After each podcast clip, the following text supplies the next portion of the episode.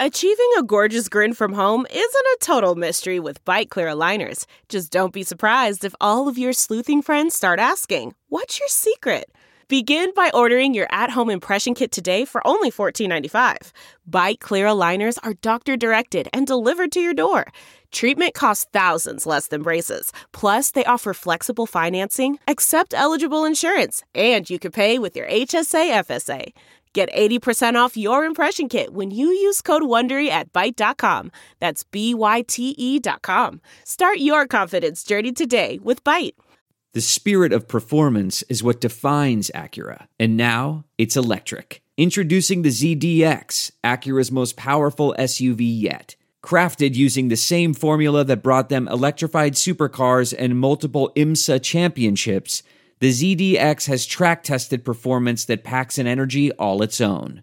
Unlock the energy and order yours at Acura.com.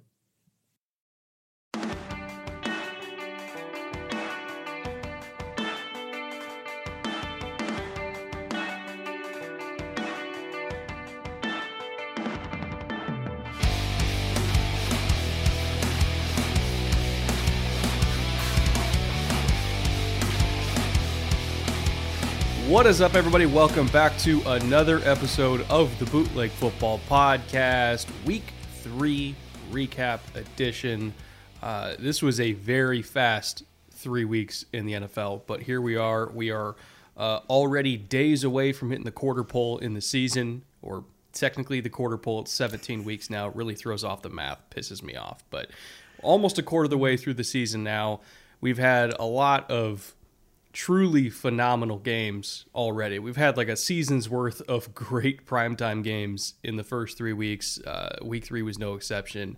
Uh, I could not be happier as a football fan with the the pure entertainment value of this season so far. So I, I'm just absolutely stoked. Got my wonderful co-host here, EJ Snyder, who uh, even as a beleaguered Bears fan, I think is still finding some enjoyment in the season thus far. But uh, what say you, buddy? How you doing? And what are you drinking? I'm good. I am, you know, displeased about the Bears, but it is a big, wonderful league, and that's one of the great things about doing bootleg is we get to talk about the whole league, and there have been fantastic games, bunch, couple that we were at, plus many more, and like you said, the primetime games have been showing up in a large way. So lots to talk about this week, as usual. Um, not feeling particularly down because it's not uh, not that far off forecast for for what's been going on in Chicago. And uh, I brought on one of the beers I tweeted about on Sunday, which is the Fremont Brewing Lush IPA. I found this uh, a couple of years ago. Um, and they had it on tap at Buffalo Wild Wings back before the pandemic when I would go there to catch games that I couldn't catch on TV at home and found it to be a really good sort of in-game drinking beer. Um, it's got a nice clean taste to it. Fremont Brewing's right up the road in Seattle, and uh, I tweeted about it, and uh, Buffalo Wild Wings actually retweeted that on Monday, which was kind of fun. Uh, but we still don't have a beer sponsor, strangely enough. But I'm going to be enjoying that. And then uh, for my shot, I went back to uh, Milagro Silver tequila, one of the ones I introduced you to. Um, over ice, and that will be used to celebrate our shots of the week a little bit later on. Uh, what do you have to drink? Uh, well, I'm just going straight coffee in terms of my uh, my usual sipper here because I got a lot of editing to do. I have two film rooms coming out this week, both on the Panthers defense, but I am not alcohol free. I do have my Cazadores here for the shot of the week that we're going to get to later in the show. Uh, I, I don't know why I always favor tequila shots over rum and whiskey shot. I don't know why. I even though like I'm a I love whiskey more than anything else. When it comes to shots, man, tequila just hits different. I, I don't know. Well, clear alcohol, nothing wrong with it. But uh, there's we we've got stuff to talk about because this is one of the ones one of the weeks we actually have folks that voted on bootleg shot of the week last week, and then we have nominees for this week as well, and there were a ton. So we should get into it. Yeah, why don't we start with three up? Uh, and there's really no other game that we can talk about before we talk about that amazing Packers 49ers showdown. Packers jumped out to an early lead. You know, they could not cover Davante Adams despite having a pretty banged up offensive line. Aaron Jones had a nice day on the ground. Uh, you know, Aaron was Aaron. He hit a huge uh, slot fade uh, early in the game. I think it was on a first and 10 for like 40 yards. And they were really running away with it. It was, it was, it was looking like it was going to be an absolute blowout. I was begging Kyle Shanahan to put Trey Lance in the game because I was like, you need something here. Uh, you know, they they finally got down to the goal line. They put Trey Lance in for a goal line run and then scored. Just clawed and clawed and scratched their way back into the game. Eventually, got a couple key stops. You know, uh, some really big third down conversions late in the game and a fourth down conversion late in the game. And then we got to the last roughly two minutes. And I don't know about you, um, but when I saw Kyle Juszczyk go in with 37 seconds left on the clock, my first thought was not the 49ers are going to win this game. My first thought was, oh my God, they left too much time. That's Aaron Rodgers over there. And there's nobody else, uh, maybe in the history of the sport, that can do more with 37 seconds than Aaron Rodgers. What the hell are you guys doing? Lo and behold, Aaron marches right down the field he and Davante get a couple big chunks, kick a field goal, game blouses. It was both the most unpredictable and the most predictable primetime game I've ever seen, but also highly, highly entertaining. What was your initial reaction to uh, really everything that we saw play out there? I thought it was going to be a long night for the 49ers early because the first pass that Aaron hit was that over the shoulder to Lazard, which he makes look so easy. He lays that ball out right in front of him. Lazard just has to put his hands up and basically walk out of bounds. Huge gain. And it was just a flip. And I, you know, being a Bears fan, being a guy that's watched, have, have quite frankly, had the privilege to watch Aaron Rodgers play football for as many years as he has yeah, it's no fun that he guts the Bears, but he's also a Hall of Famer and one of the best quarterbacks, one of the most skilled quarterbacks to ever play the position. So I have an appreciation for that. And when he does that early, it's going to be a long night for a defense. That is a very difficult throw to make. Not many quarterbacks in the NFL make that throw with regularity, and he makes it look effortless. And I thought, oh, they might run away from it. And the 49ers are a very good team. And it did go back and forth. That made it an interesting game. The score right before halftime was really kind of the okay, 49ers are going to 49ers are going to even this up or get close. They're within striking distance now. This is going to be a bang it out affair. Super physical game. Um, Davante Adams made huge catches before uh, taking a massive shot down the middle, and uh, to my eye, getting knocked out. Um, and took some other massive shots in this game. Huge. Yeah, can we can we talk about how that was the quickest clear through concussion protocol ever? He was he missed like one play. Yeah, he was back before the series was over. Um, unbelievable shot. Jimmy Ward came across the middle, uh, laid a good amount of shoulder and helmet into his chest, but also put the crown of his helmet, you know, pretty much directly into Davante's jaw area. Uh, not scary looking hit like for any player. Um, but for a guy that's the best player at his position in the NFL and means as much as he does to that team, it was that was a pivotal moment. And the idea that he bounced right back out on the field. I mean, you tweeted about it. A lot of people were like, "Wait, wait, wait, what's up? How is he walking back onto the field?" But not only did he walk back onto the field, a lot of times when you feel like concussion protocol gets subverted. And the NFL did come out today and say, "Oh yeah, everything was followed with concussion protocol." And I'm still like, "Oh really? In, th- in 35 quickly? seconds? Neat."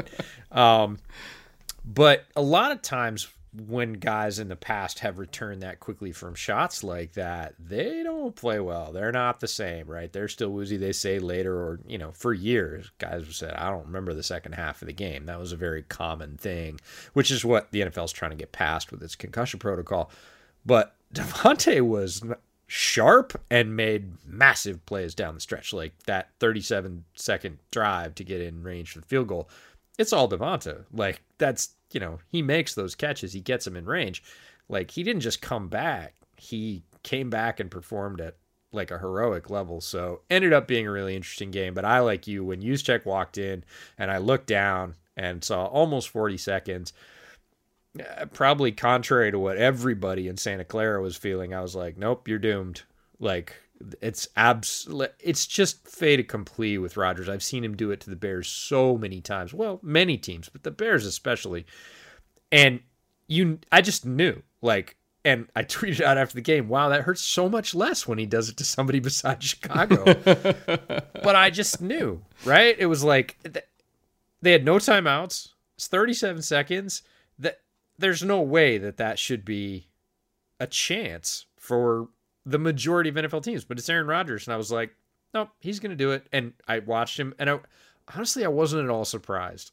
Right? He hit that first long pass over the middle and I was like, "Yep, and oh, as soon as that happened, I was like, out. "Oh, it's over." He's got yeah. 20 seconds to get like 10 yards. Like it's done. Game. Everybody else is freaking out, and I'm like, I didn't even flinch. I was like, "Yep, that looks really, really, really familiar." Like I have a callus against throws like that from you know just watching Aaron do it so many times. Still, just an amazing contest, both sides. Um, we should talk about Jimmy Garoppolo a little bit. Jimmy Garoppolo is. It, I had the idea in this game that maybe we're moving towards a, a future in the NFL where we have like quarterbacks that are more like baseball pitchers, and Jimmy Garoppolo seems like long relief. Like he's the guy mm. that's between the 20s, right? He's the between the 20s quarterback. And then the Trey Lances of the world are going to be the inside the red zone quarterback because I'm going to bring that additional threat of run, um, you know, pass. It's, you know, look, if you've got Lamar Jackson great, but most teams don't. So we're gonna are we gonna see more specialization because Jimmy looked pretty pretty good moving the ball, but you also saw why San Francisco invested such a high pick in a quarterback because there are some things that Jimmy doesn't do really well, and one of the ones he hasn't done typically really well and didn't do in this game was once the rush comes in and he puts his head down very rarely does he pick his head up and make a play after that. Like it's over. Like if the rush comes close and he has to pull the ball down, you're he's not one of those guys that's going to duck, run out, look up and make a 20-yard completion and kill you with that. He's going to kind of skimper around in the pocket, find the best he can and either take a short sack or maybe bust out for a few yards, but you're not going to see him come up and and kill your defense because you've been at it for 5 seconds. And you know, I think Kyle Shanahan knows exactly how far he can go with Jimmy G, and that's why they went and got a guy like Trey Lance. He can roughly go until halftime of the Super Bowl. And that's and that's when everything is going perfectly. There's no injuries. Yeah. Offense is firing on all cylinders. He can, can, look get to about so halftime good, of the Super Bowl. But the consistency piece of that yeah. is just you saw it in this game against a fired up defense in a big game, nationally televised game. Like he'll make some throws, and you think, oh man, like if he could just do that all the time, like I don't know why they invested in Trey Lance, and then he does the other thing, and you're like, oh, that's why they did. Yeah, Jimmy, uh, you know, Jimmy's fine. Mm-hmm. There's a lot of teams that would like to have Jimmy Garoppolo. Agreed. I'm not saying but, he's garbage. I'm just saying he's like he has a ceiling. He's like he's an almost it. there. Yeah. yeah. And I just think for organizations that are not thinking playoffs and they're thinking Super Bowl, which the 49ers are one of them, they feel like despite how high they were picking and everything like that and the the quarterback trials and tribulations, they still felt like they were in a window and quite frankly, I kind of agree when you look at their roster. They didn't want to mess around. Like they just didn't want to. Like that's why they traded for Trey Lance in, in, the first place. They're like, look, we know what we can do with him, and it's it's still not enough because if you want to win a ring, you have to get through Patrick Mahomes. You have to get through Tom Brady. Now you just have to get through your own damn division where you got Matthew Stafford, Kyler Murray, and Russell Wilson. You're not doing that with Jimmy. So it's like, is Trey Lance going to work out? We don't even know yet. But we know what Jimmy is and he's a guy who can almost get you there. Case in point, this game. They were down 17 nothing. And honestly, if they didn't run that package with Trey Lance at the goal line, I don't know if they score there. And then they're really in a hole. So it's like they were almost able to win with Jimmy, and Jimmy didn't even score all their points. So I, it's a tough position for the Niners to be in. But man, I'm starting to think they got to just rip off the band-aid here because I, I, I almost feel like we're just spinning our tires in mud. Like if if you need one quarterback to get you down to the goal line, but he can't finish the job, what's the point? You know. Well, that's that's the Shanahan approach that's really interesting this year, right? Is he's doing exactly that. And that hasn't been done in the NFL regularly for quite a while, right? It used to be a very common thing. And it really, you know, I don't I don't want to even say it's a myth, just the the norm is there's a guy, the team unifies behind who that guy is. They get used to that guy being out there and they you know they do their best with him there and that's what first stringers are all about. Shanahan's saying look i think i can minimize some of those rookie mistakes. I think i can give trey lance a little bit of runway here where he doesn't have to come in in front of this you know massive crowd that's back in santa clara against a guy like Aaron Rodgers, who's a Hall of Famer, take all the pressure, take all the knocks, have people turn against him. Like, I can have Jimmy go out there and get us up and down the field and play pretty well and then I can do the wild card thing at the end and say, "Hey, do I think this is going to be just enough for us to get a score right before halftime, keep us in the game?" He's balancing it really well. I don't think anybody probably guessed at that. There were a lot of people saying, "Well, they picked Trey Lance, Jimmy's gone, they're going to trade him, he's not in their plans." And they said resolutely, and look, coach speak in the offseason can be trusted as far as you can throw it. But they said, no, no, we got a role for him. We're going to keep him. We're going to play him. And everybody said, no, you're not. You just picked the third overall pick. And the answer is, for now, yeah, they are. They're going to use him in a limited role, and they know that they can throw a changeup, which might be enough to get him points. So it's this weird balancing act. But so far, Shanahan's been pulling the right levers. And, you know, they were in the game until the last 37 seconds against a team playing well with a Hall of Fame quarterback. So, is it enough? Uh, you know, enough is really tough. We're going to talk about Stafford in a little bit. We got to see Russell Wilson last week per, in person. Like that's it. The Cardinals are playing very well. We're going to talk about them too. Don't worry, Cardinals fans. Like, you know, I would say, yeah, Jimmy is the fourth best quarterback in the division, but Jimmy and Lance might be this, I don't know, 2.5, right? Somewhere between 2.5 and 3. Um, so it's a weird balance for the 49ers, but if they tear it off, uh, you know, Trey's going to have to take what we're going to talk about in a little bit, which is the rookie lumps that everybody else is taking. And that means probably the 49ers fall out of contention. So he's trying to say, we'll, we'll keep it up until Trey's at a level where he can do that. And right now it's working. It's, it's a weird thing. But what was your thought? I, I kind of I almost want two teams to rip the band aid off at once and do a mutually beneficial trade. Because when you look at Big Ben with the Steelers, I'm hmm. sorry, if your running back is getting 19 targets in one game, you're screwed. Well, like, Ben just looks cooked. Let's let's just he looks absolutely he looks cooked. Cooked. And the Steelers roster's pretty good. Like, yeah, they have their problems, but nothing that's like outright unfixable. The one thing that I think is unfixable right now is the fact that Ben can't throw and, yeah. and Ben can't move. So I kind of want, and this is not going to happen, but I was thinking about it and I kind of want the 49ers to explore saving the Steelers from themselves and sending Jimmy to the Steelers and you know, kind of unceremoniously old yellering Big Ben mid-season for the sake of saving the for Steelers. For the sake season. of everybody on the Steelers roster, because it's it's yeah, not pretty and, to watch. And then it just gives a, a clean way to just put Trey Lance in full time. And you know what? If you don't if you fall behind in the NFC West because you're taking those rookie lumps, fine, so be it. You're in a tough division. Like I'd rather get it out of the way yeah, you have to do it at some point. You have right. to do it at some point because Stafford's not going anywhere. Kyler's not going anywhere. Russ is not going anywhere. Like you're going to have to do this again next year, and yep. try to to survive this bloodbath of a division next year. Just get it out of the way. Like help the Steelers. You know, save them from themselves. Give them a viable quarterback so they can at least try to make a wild card run, which they very easily could, I think, with a quarterback like Jimmy Garoppolo. Again, is their ceiling a Super Bowl ceiling? No, but Well- if if they don't want to get absolutely wrecked this season, they'll they'd probably be interested in that kind of move. And then again, it, it helps the 49ers too. It's a move that makes sense to me. It doesn't even need to be a lot of compensation. Like it, it really doesn't. It just it gives two teams a clean transition that I both that I think they both need a lot right now.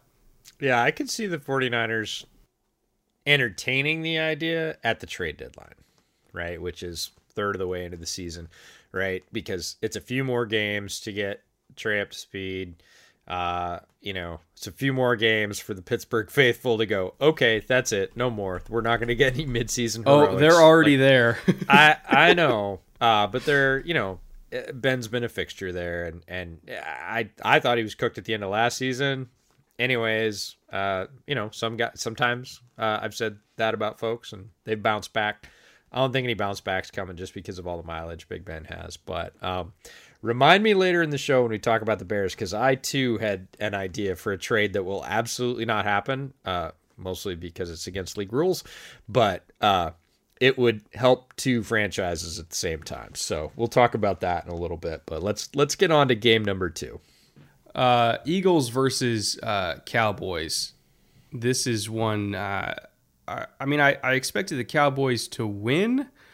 I don't know if I expected them to win by that much. Um, it it quickly got out of hand in the second half. It was almost kind of sort of manageable for the Eagles in the first half. Like they were down, but it wasn't like an insurmountable, um, you know, deficit for them because Mike McCarthy, for whatever fucking reason, didn't want to take time out with like a minute forty left, and like you know, Peyton Manning was like shouting at him. Was it when Peyton just ragdolled Mike McCarthy for not taking a timeout? It's like, do you want to win this game? Like, what's what's Yeah, up? and just that massive frustration. A lot of people talked about this on Twitter, and, and a lot of people have brought it up about the Manning cast. We're talking about Peyton and Eli Manning doing the alternate broadcast.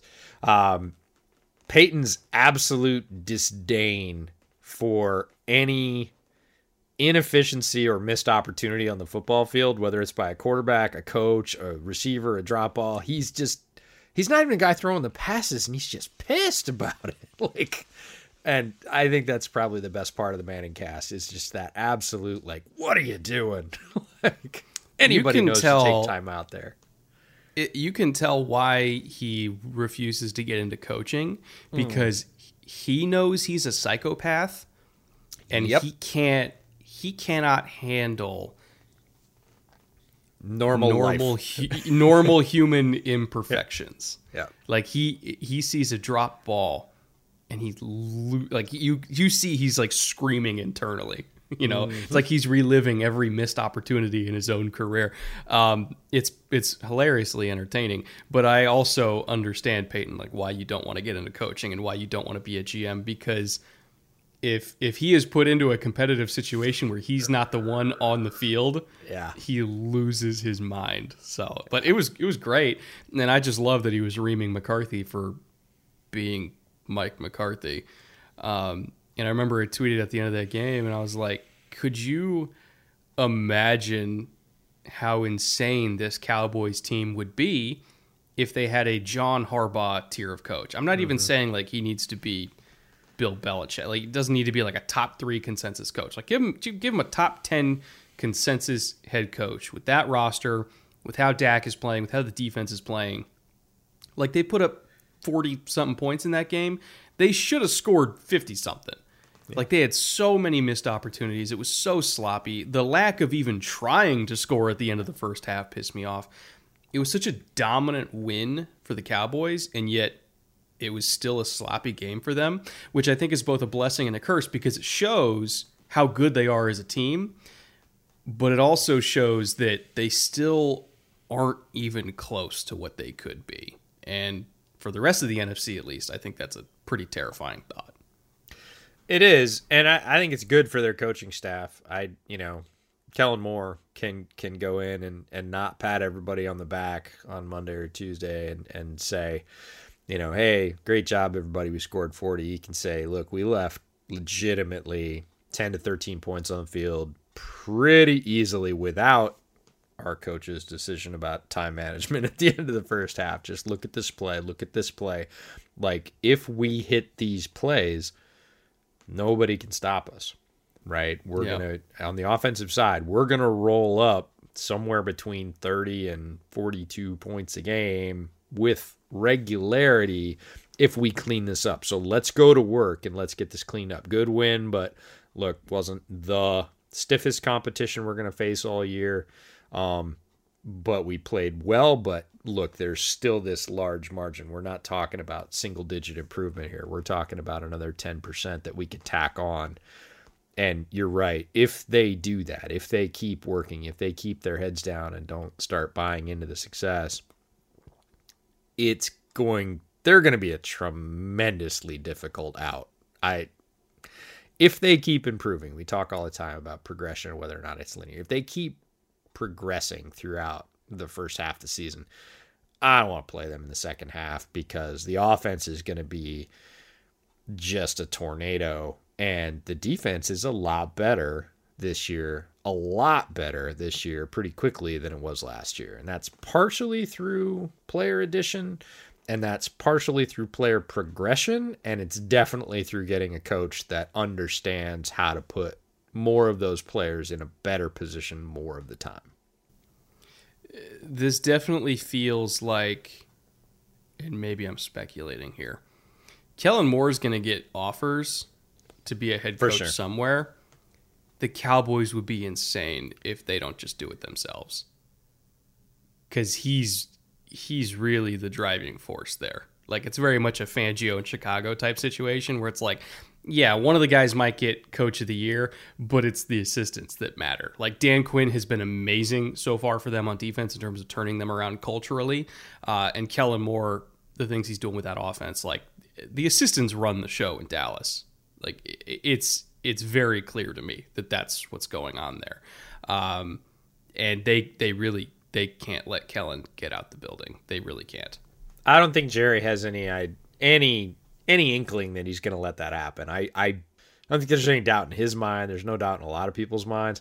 Like McCarthy is a is a figurehead, and if you thought he was going to be a whole lot else when he was hired, you didn't watch the last four or five years of his career in Green Bay because whatever he says about what he did on his year off, he didn't. He's the same guy, right? And he was not good. He really wasted a lot of prime talent in, in Green Bay for his last four or five years, and he he's largely the same guy. And having that guy in the way of a guy like Kellen Moore is uh, all the more egregious. I, I'm not advocating for midseason firing, but like keep him and his decisions pretty on pretty low and, and give Kellen most of the reins, call him assistant head coach, do whatever you need to do. But yeah, after this season, it's I think it will be pretty clear. If, again, if they continue on a trajectory and don't don't implode, because teams do all kinds of things over the stretch of the year. But if it keeps happening like it's happening right now, yeah, Kellen Moore's to get offers, and the first one should be from the Cowboys. Before we talk about the Eagles, uh, I also want to give a shout out to Terence Steele uh, stepping in at right tackle, who played a whale of a game, far exceeding my expectations. Probably far exceeding most Cowboys fans' expectations, too. Uh, especially when it comes to the ground game, like he was moving people really, really well in the run game. Uh, like this is not an easy front for people to run on, as evidenced by the first couple weeks where like not even the 49ers could run on them. Um, but I mean, Zeke had holes, and when Zeke gets up to steam, you know, he's going to tack on an extra two or three anyway. Pollard had a couple nice runs. Like this ground game was was very very effective, especially in the second half when they needed to be effective.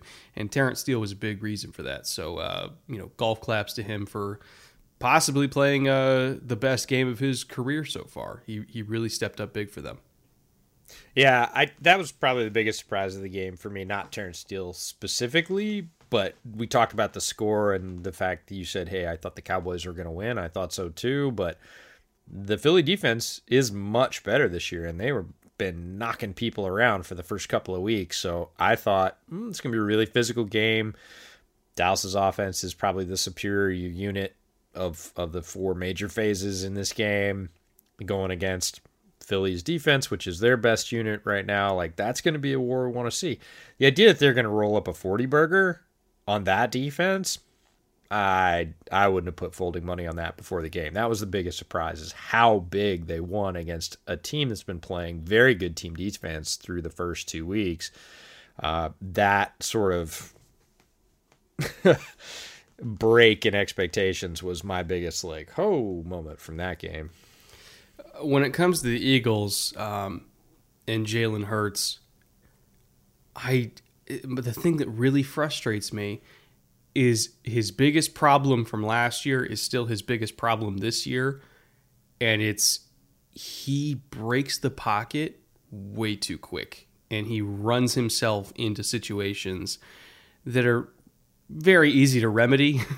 um, and it's not that he's like scared of pressure. I just think he has so much faith in his own mobility because he's he's always been one of the most athletic dudes on the field.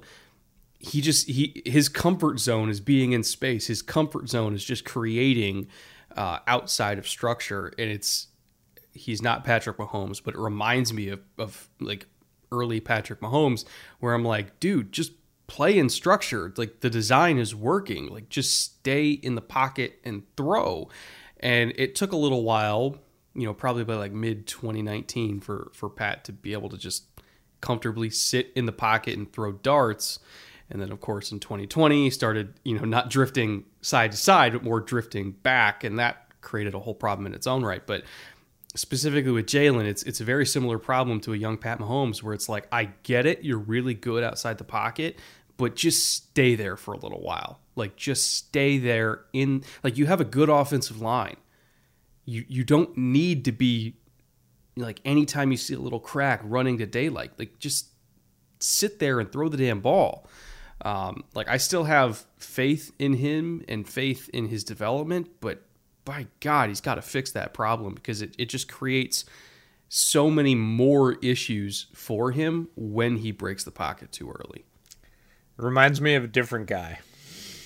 Who's that? Reminds me of periods within Russell Wilson's career where he's oh, done yeah, the same that. thing, right? And the complaint has been Russell, you're running yourself out of good pockets. You're running your offensive linemen into bad positions that you don't need to.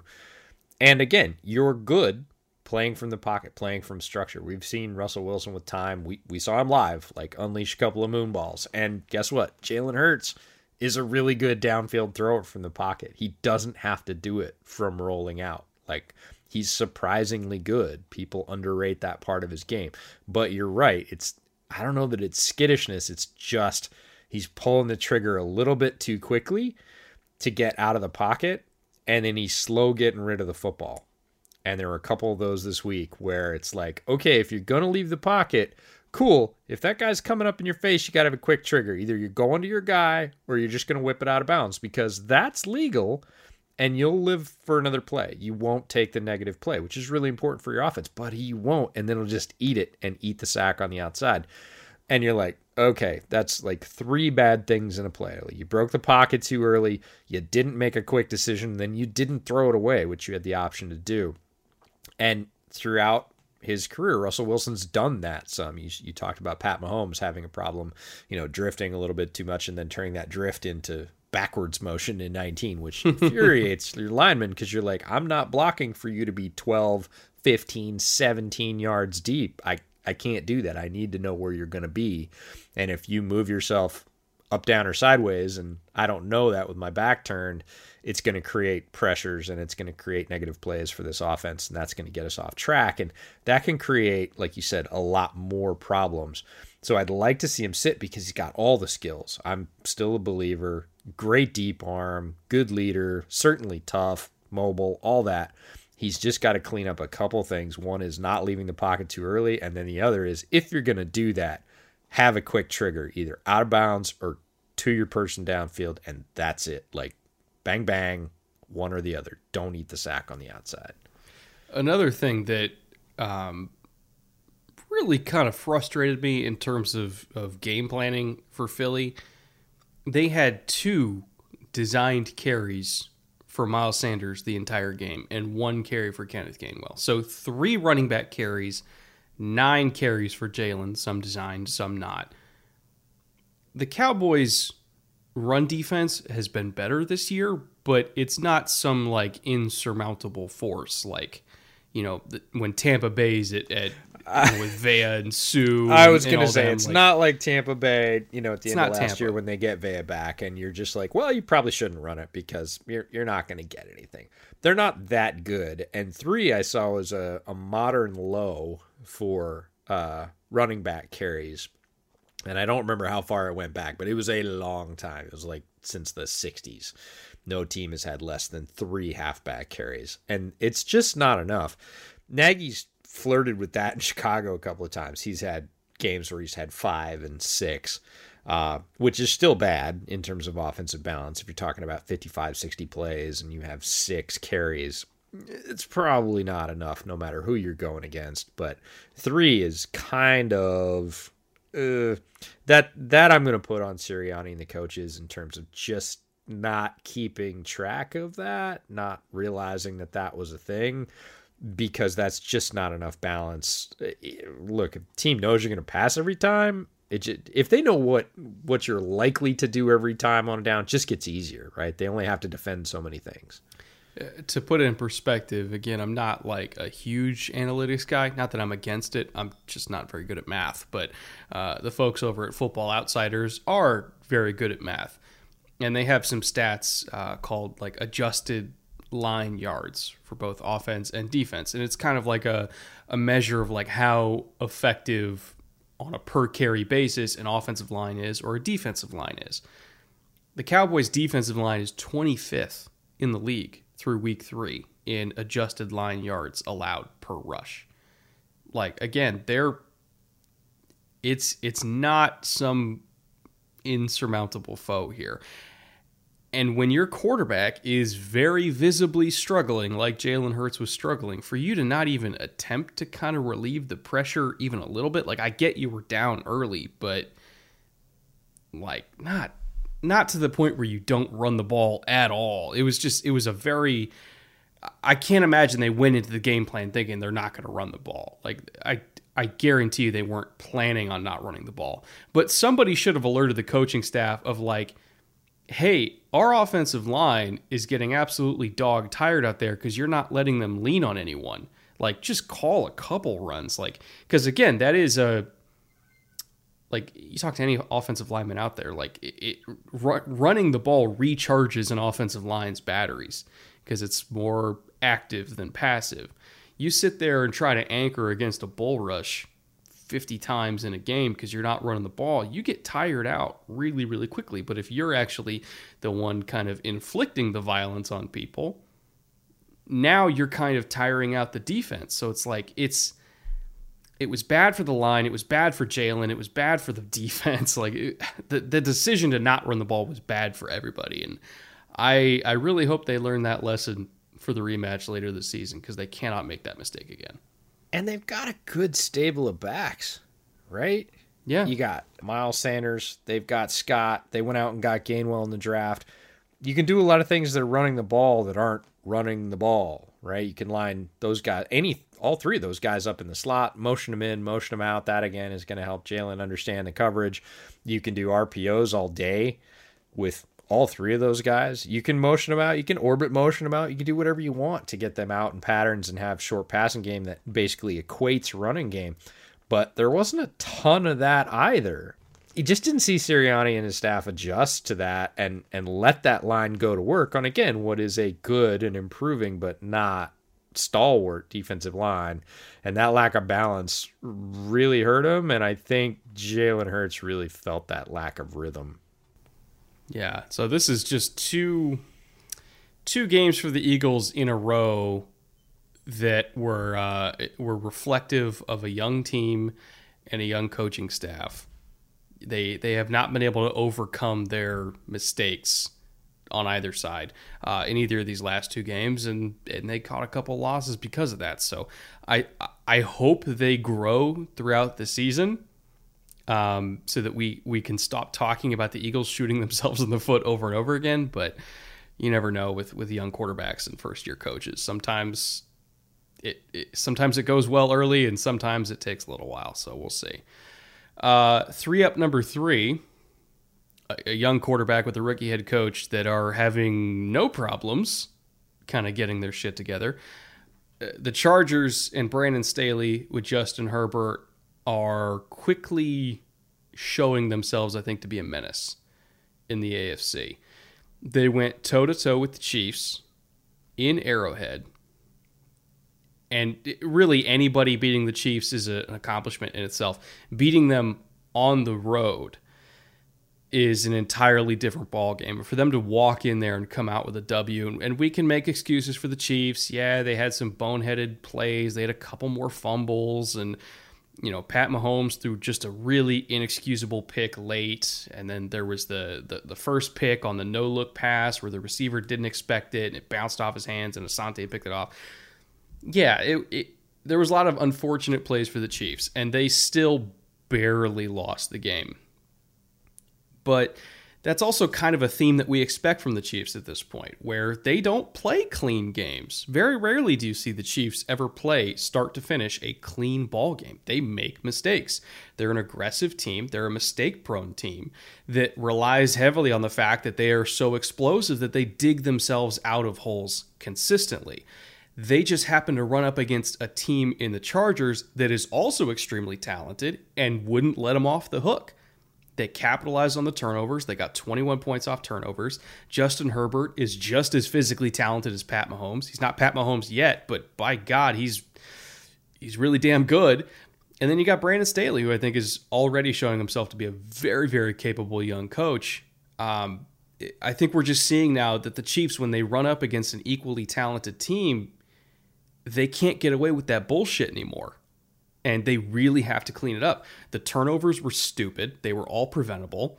Um, they had some clock management decisions that were, again, easily preventable. Like, this team can't get away with with being sloppy like this. That's why they lost the Super Bowl to Tampa. They just they can't get away with being themselves sometimes. And um, honestly, in a lot of NFL games between equally matched teams, it really just comes down to who makes the the fewest mistakes. And at least in this game, the Chargers made less mistakes than the Chiefs. Yeah, there's loose, which we've certainly seen the Chiefs play loose, and when you're hitting that stuff, it it looks like the Showtime Lakers, you know, and I've made that comparison before that when Kansas City's clicking on all the cylinders and it's all working out, all the no look passes and jump passes to Kelce and you know, read routes that go the right way they look loose and fast and unstoppable. They look like a basketball team. And when it doesn't, there's too loose, right? There's loose and too loose. And if they get too loose, yeah, you get loose with the ball, early fumbles, set them behind. I really want to focus on the Chargers. I think it's a very, I don't want to say statement. I think it's way too early for statements. But it is a game that if folks are looking around, certainly in that division, they're going to go, oh, okay. they went into GEHA Field at Arrowhead or whatever they're calling it these days. They went into the Chiefs' house and they took a game from them with a coach. Three Wait, games. Hold in- on, is it not called Arrowhead anymore? Uh, it's they, they have a new primary sponsor, G E H A, at Arrowhead. Lots of Chiefs fans are up in arms about it. So everybody still calls Wait, it Arrowhead. When did when did that happen? Uh, it's been that way at least this entire offseason because it was that way in the preseason and there was a bit of an uproar because they changed the sign and, you know, uh, Chiefs traditionalists were were were displeased. I, I don't care what the sponsor is. I, am still calling it Arrowhead. Every, you'd be in the majority. Everybody's calling it Arrowhead. Anyways, they went into the Chiefs' house and took one from the Chiefs with a coach that's three games into his tenure. Um, against a healthy Pat Mahomes, and everybody, rightfully so, worried about the Chiefs' offensive line in the offseason, right? It's the reason they lost the Super Bowl largely. Pat was a little bit hobbled, but he didn't have enough protection. They said, We're never going to do that again. And they went out and invested. Um, I won't even say overinvested. They just invested on multiple layers and said, We're not going to hit on all of them, but enough of them are going to work out. That's worked out really well so far with Creed Humphrey and Trey Smith. Um, Turns out the Kyle Long didn't work out, but that's okay. They had other folks in line that were going to make that line come together. The offensive line is largely stabilized, but the defensive line, which everybody thought was going to be completely and absolutely nuts, including us, has not really come to pass. That is not a line that's hurting people. And there was a clip that Nate Tice put up over the weekend, and he was talking about the Herbert throw, which is pretty amazing because he's in the pocket, he scrambles out to his left, then he makes a ridiculous like only three guys in the NFL can make that throw, and Herbert's one of them. I responded that on Twitter and said, the throw's cool, but really what's killing me is he had an eternity in the pocket. He had like four seconds in a nice, clean, bubbled out pocket where he felt no pressure and he was able to easily escape out the side. Like the Chiefs' defensive front, I really thought, and many folks thought, like, look, you're taking Chris Jones and you're moving him outside, and he's been terrorizing people in the preseason. He he just doesn't really seem to have the gas. Frank Clark's been a no show like uh, you know they added some pieces in the offseason and free agency it it hasn't gelled they're not getting consistent pressure and when offenses have that much time whether or not they have a passer as talented as Herbert they're going to tear you up a little bit they're going to be able to put up some points and when you get a guy like Herbert he's going to be able to do it more and more often and to walk in on the road with I'm not gonna say you know a rookie head coach, but a, a, coach that's got three. This is third game leading the team. Come away with a win against a, what is basically a full strength Chiefs team with Mahomes. This is this is not a small thing. It's not the end of the world, but it is. It should go noticed, not unnoticed. And, and speaking of Frank Clark, uh, the Chiefs' pass rush might not get any better for a while because he's he hurt his hamstring in practice before this game, and I mean, you know, hamstrings. Who knows how long he's going to be out? Like a, a strained hammy can be weeks, and so you're you're just relying on Chris Jones and a rotating cast of characters. Like they have a lot of guys that I think are are really like good run stoppers, and I think they're they're disciplined in terms of like running games and everything like that. But they don't have any other like true edge rushers other than you know I guess putting Chris Jones outside every now and then. But if you're if you only have interior pass rushers and you don't have any edge guys that can clean up the interior pressure, you might as well not have interior pressure at all.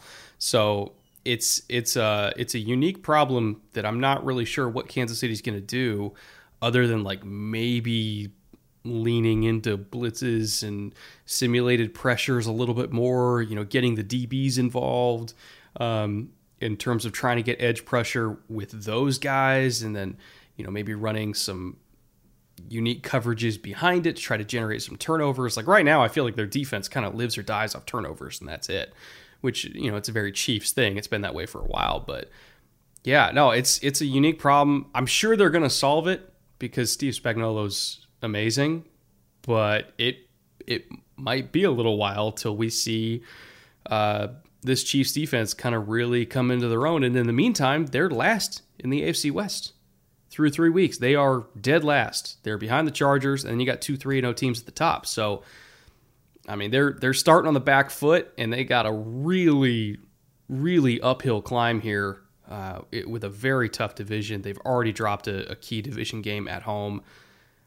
I don't know, man. I they're still going to make the playoffs because they're the Chiefs, but I I I kind of already feel like they're out of the the first seed discussion, which is big for them because now we could be potentially looking at them as having to do like a full road slate in the playoffs. Like if they can't catch up to the Raiders, if they can't catch up to Denver, if the Chargers take off, which is very much a possibility here, the Chiefs in a full road slate in the playoffs is not something they've had to deal with for a while and man it just it, it makes it tougher for for me to kind of have faith in my preseason super bowl pick of of chiefs going there again yeah the offense is going to have to get things cleaned up. Again it's a 17 game season now. We're three games in. I'm not going to write kansas city off. They have they have wrongs to right. The offense needs to be cleaner. They can't give the ball away and give the opponents free possessions.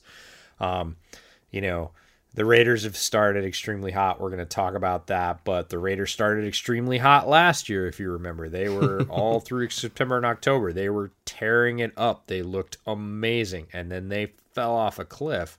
Um, the Broncos have, you know, I would say are inexplicably 3 and 0. And we'll see how they manage. You know, new quarterback, uh, tons of talent on that team, but do they have staying power late into the year? We don't know. That's 17 games is a long time. Like you said, I have faith in the coaching staff in Kansas City. I believe they'll clean it up, but the offense is going to have to pull a heavier load, and that means no cheapies. And like you said, sometimes playing a boring game. If they can do that, they could work their way back in. I'd actually worry more about the Chargers than the other two teams. That seems weird given the first three weeks, but Raiders have been prone to hot starts and cooling off. Denver is a complete wild card. They could sustain it throughout the season. That'd be really cool for them and their fans. Uh, but the Chargers feel like more of a sort of stalking horse threat. It's just a threshing division. Like you've got four teams that know how to play. And how many other divisions in football can you really say that about? And the answer is one. I think which one? NFC West. Yeah. That, that's about it. Yeah, but I, I I almost feel better about whatever you want to call the fourth team in the AFC West than I do about the Cardinals. If the Cardinals are the fourth team. Ah, true but you know we'll, they're not. We'll right see this weekend. Record. They're playing against the Rams. Yeah, we'll they're see. not right now by record, but we we'll talk about that a little bit. We got that is a contest game for sure. But like both of those divisions, okay, I I give you that. Other than that, like there are not four team divisions. There's there's a bunch of three team divisions and a bunch of two team divisions that are like those two are gonna one of those two is gonna end up at the top and the other guys are working on it, right? Those divisions are both like, if I told you right now, three weeks into the season, that any of those four teams in either of those divisions ended up on top at the end of the year, you wouldn't be surprised. This week's episode is sponsored by Purple Mattress. Purple Mattress has been the most innovative sleep system on the market for over 15 years now, and it's all because of their own unique patented technology, the Purple Grid. The Purple Grid has over 1,800 open air channels to help keep you cool and comfortable as we kind of wind down with these hot summer nights and transition into fall. And also, unlike memory foam that remembers everything, the grid bounces back as you move and shift so that you never get that sort of I'm stuck kind of feeling like you do with memory foam. It's also highly flexible to relieve pressure on your body no matter your size and no matter how you prefer to sleep it's a really awesome, innovative design. And once you try it out and you kind of see how it works for yourself, you'll really understand why so many people love it. So if you want to try it out for yourself, go to purple.com slash bootleg10 and use promo code bootleg10. And for a limited time with that code, you'll get 10% off of any purple mattress order of $200 or more. Again, that is purple.com slash bootleg10, promo code bootleg10 for 10% off of any order of $200 or more. Terms and conditions, of course, apply. All right, EJ, uh, moving on to three down here. So, three either teams, coaches, players, situations, whatever you want to call it, that, um, that are either trending down or just had a really rough week. Suffice to say that the entire Bears offense shit the bed and we can spread blame out to a lot of different places. Offensive Look line you, didn't play well. Spreaders. I'm just saying. I'm just saying. It's it, it's very easy to blame Matt Nagy for everything. Trust me, very mm. easy. He he he was the root cause, I would say. But at the end of the day, the players also just didn't play well. Like Jason Peters looked really old against Myles Garrett. Um, the receivers were not getting the separation that you would hope for for some of these guys with their pedigree. Justin Fields, he he really did try his heart out, and I I think you know his post game press conference where you know they asked him what he saw on some sacks, and he was able to give very eloquent answers of like, look, I saw a zero. This is our zero check. They dropped a guy.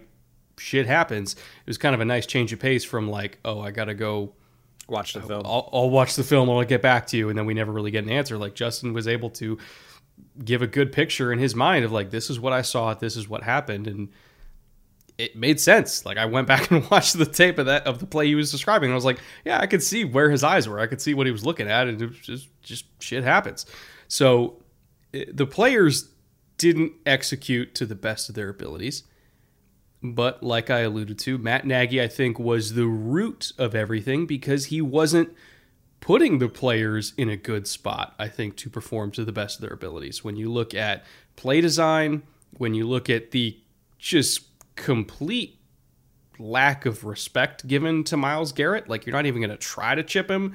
Uh, they ran like 60% empty protection, which this is not a front four that you can do that against. I'm sorry, you just can't.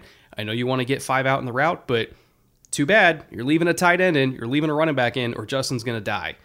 And Justin got sacked nine times because of that decision. Not enough bootlegs, not enough moving pockets, very little to no like even attempt to get Justin involved in the run game in a, like a design standpoint. It's just a really shitty game plan, like all the way around. And and yeah, the players didn't do well, but I think uh, a, a, big reason for that is Matt Nagy just didn't put them in a good spot to do well. And uh, there's been a lot of Bears fans calling for his job like immediately. And I, I, man, it's it's hard for me not to join that chorus right now because I have not liked anything that I've seen from him in the first three weeks, and I have zero confidence it's going to get better. Yeah, it's we can put blame in one place. We don't need to. There's plenty of places to put blame. Matt Nagy failed horribly. Like his job is to create a plan that puts his players in the best place to succeed. He didn't come close. And then there's some Nagy defenders out there, many, um, that I've run into in the last few days. And I'm not bucking up and saying the players did great and Nagy did terrible. The players did terrible on top of it. Receivers didn't separate. Offensive linemen had a lot of trouble blocking. But the game plan was abjectly horrible and hasn't been great so far. Like, again, this wasn't like, oh, we had two sterling game plans and then there was this. Um, Matt Nagy did so poorly that he made us strongly agree with Dan Orlovsky, which is rough because for Bears fans, that's like that's we, doomsday. we've disagreed with Dan on a lot of things. Uh, look, I think Dan's a fine guy and a good professional, and and he backs up a lot of his opinions. Like I've disagreed with many, so have you. But Dan came out strongly the morning after the loss and said Nagy should be done. He should be fired. This is either negligent, like he just doesn't know how to do it, or it was purposeful, like it was he just was so stubborn he didn't adjust at all to his talent. And that's a coaching sin right? That is a coaching sin is to come out and say my system is so preeminent so prominent that i might have a transcendent talent that doesn't fit it i'm not going to budge because it's my system right? And that's what this game plan looked like was ultimate ego or competence in this is right and it wasn't. It was so not right. It was so wrong. It was so lacking in so many ways that that's where people really get at it. I look, the Bears aren't going to fire him midseason. They didn't fire Marc Trestman midseason, right? So don't fire him, but strip him of play calling duties. Period. End of story. He should never touch play calling duties again. And if he's not okay with that, then fire him right? If he says no, if I don't get to call plays, I'm not staying. Fine, you're not staying because go be an OC somewhere. Get, call plays there. Yeah, you cannot call plays anymore, and he can stay as a head coach. I actually think he's a pretty good head coach.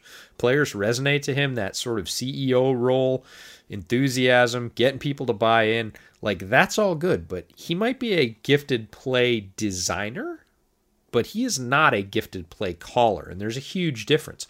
Bill Lazor is somewhere in the middle, and that is so far above where the Bears are right now. They need to make that move.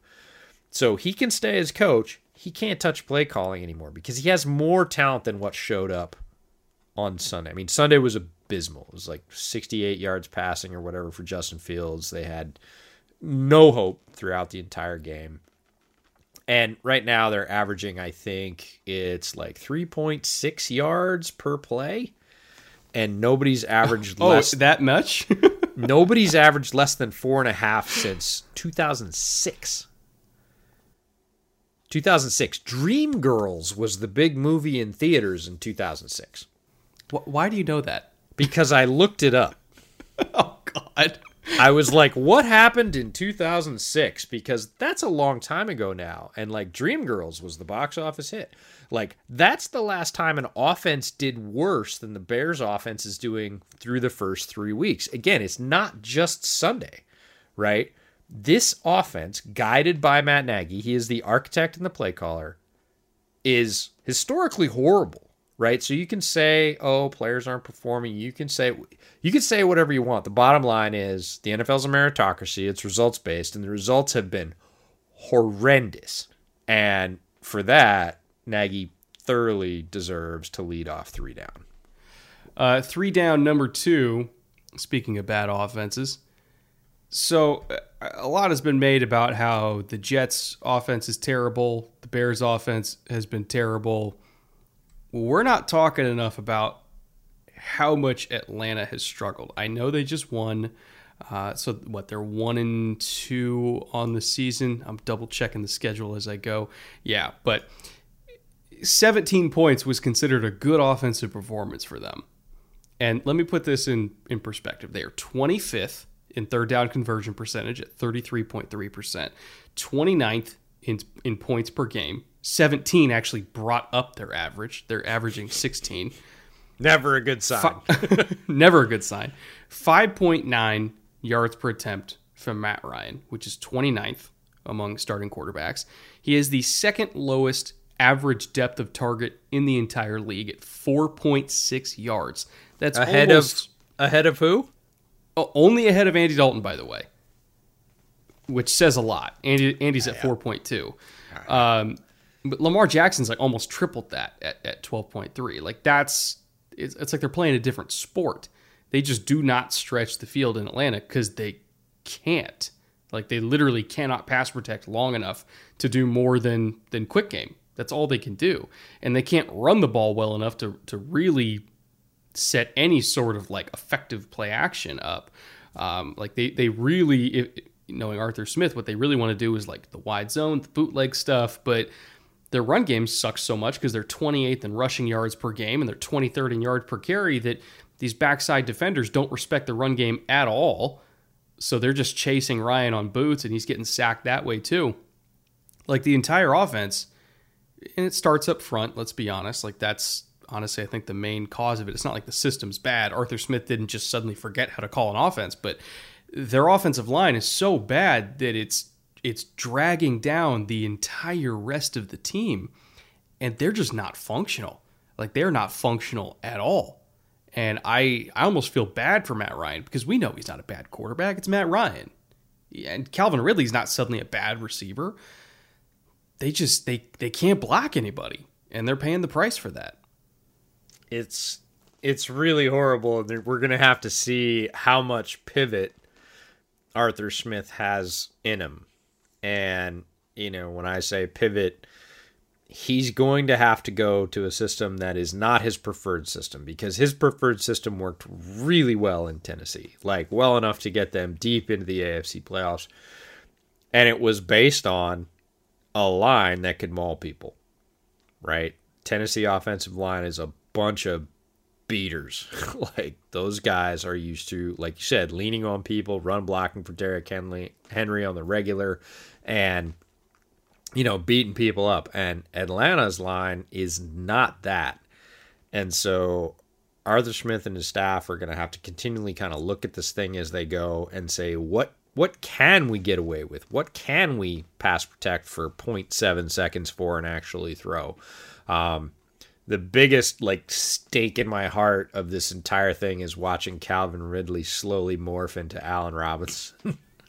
right Oh, and no. realizing that he just can't get targets and uh, like a supremely talented receiver going oh god like what happened here like we were just good like i was right up there almost leading the league in receiving we got this hot shit offensive coordinator as a coach, and the wheels fell off. So Arthur Smith and his staff are going to have to rotate something uh, to something like because again, Matt Ryan doesn't give you a whole lot in say the RPO game. He's not that kind of mobile, and you don't want to expose him to those kind of hits at this point of his career. So like, can you get into a dealing quick game and have him deal to one of four targets within two seconds or less so that he doesn't die?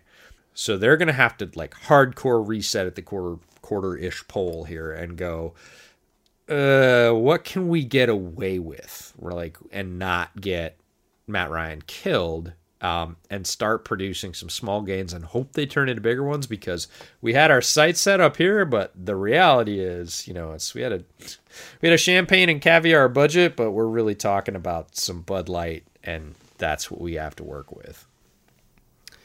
Now, three down, number three. Um, this rookie quarterback class, and again, this is this is not a long term take at all because mm-hmm. we loved this rookie quarterback class. We had no, five love, guys go in the first love is round. current. We we love these guys, and they will get better, but they fell back to earth hard this week across the board. And and some of them never really got high enough to fall back to earth. They've just continuously kind of worked their way towards the core. Uh, ironically, the first two taken, Trevor Lawrence and Zach Wilson, they are both tied for the league league in interceptions right now. They have seven in three games. Zach Wilson threw two more. Trevor Lawrence threw a couple really just inexcusable ones against the Cardinals. Like the one off his back I, foot was I, not pretty. it was none of it was pretty. Yeah. And it's just like there's there's rookie growing pains, and then there's watching these guys, and you're like, what the hell are you doing?